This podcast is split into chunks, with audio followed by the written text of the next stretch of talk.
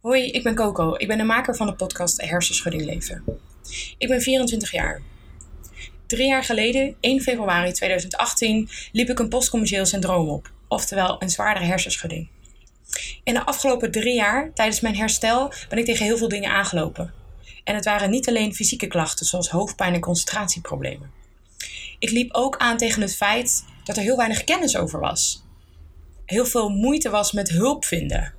Er was veel onbegrip, veel onwetendheid, maar ook veel frustratie en wanhoop en onzekerheid en verdriet. Ik heb heel veel dingen meegemaakt die ik heel lastig vond om te delen, omdat ik niet zo goed wist tegen wie ik dat kon vertellen. Ik had ook het idee dat niemand mij begreep. Niemand wist precies waar ik doorheen ging en dat maakte het heel lastig om het uit te leggen. Tijdens mijn revalidatie ontmoette ik lotgenoten. En toen ineens kon ik mijn verhaal kwijt. Zij herkenden de dingen die ik meemaakte. Zij hadden ook trucjes die mij hielpen tijdens het herstellen. En dat is waarom ik deze podcast maak. Ik wil jou herkenning geven en inspiratie en motivatie om ook goed te herstellen. Ik heb allemaal verschillende lotgenoten bij elkaar verzameld die allemaal inzichten kunnen geven, die jou kunnen helpen om te herstellen. Iedereen doet het op zijn eigen manier.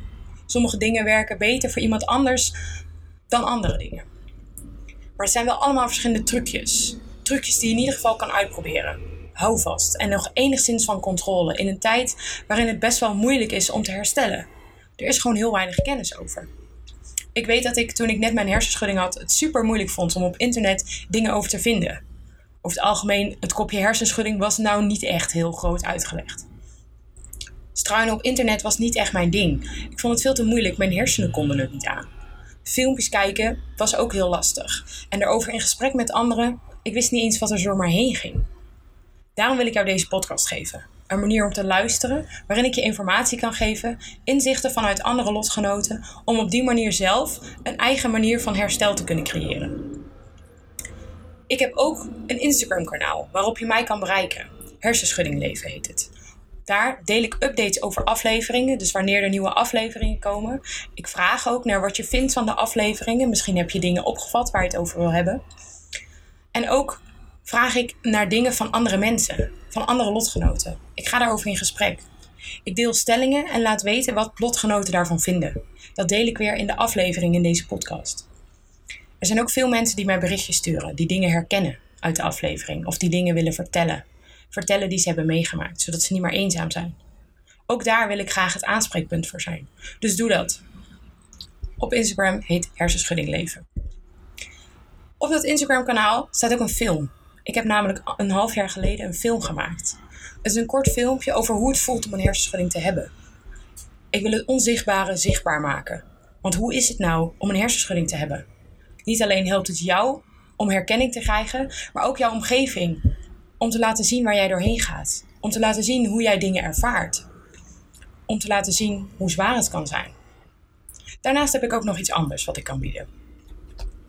Ik heb namelijk een boek geschreven. Vallen en opstaan. Het is een boek over de emotionele rollercoaster tijdens mijn eerste anderhalf jaar van herstel.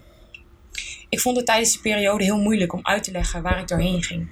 Om uit te leggen wat ik ervaarde, wat ik voelde, wat andere mensen voor mij konden doen. Ik had zelf geen idee wat er met mij aan de hand was. Ik had ook geen idee hoe ik en of ik ooit nog beter zou worden.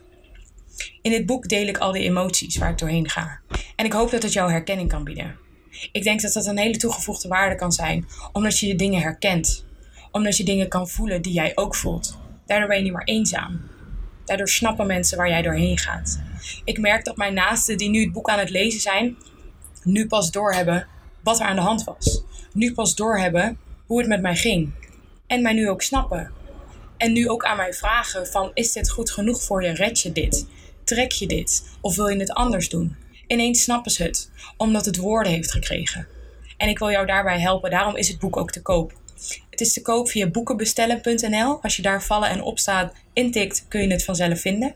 Ook staat er een link op mijn Instagram kanaal, Hersenschudding Leven. Ook daar kun je het dan vinden. De afleveringen die ik voor deze podcast maak zijn ook te vinden op YouTube. Omdat ik weet dat sommige mensen het fijn vinden om ook te kunnen kijken, zodat ze hun concentratie er beter bij kunnen houden. Ook daar ben ik te vinden via Hersenschudding Leven. Ik hoop met deze podcast jou wat herkenning, inspiratie en motivatie te bieden. Heb jij nou een verhaal dat je wilt delen? Dingen die je herkent, dingen die je wil vertellen? Doe dat. Daar ben ik voor. Dat vind ik fijn. Heb jij suggesties voor onderwerpen of dingen waarvan je denkt: ik wil dat je het daarover hebt of wil je met mij in gesprek? Alles is goed. Laat het me weten via mijn Instagram-kanaal. En dan wens ik jou heel veel plezier met het luisteren naar deze aflevering. Doei doei!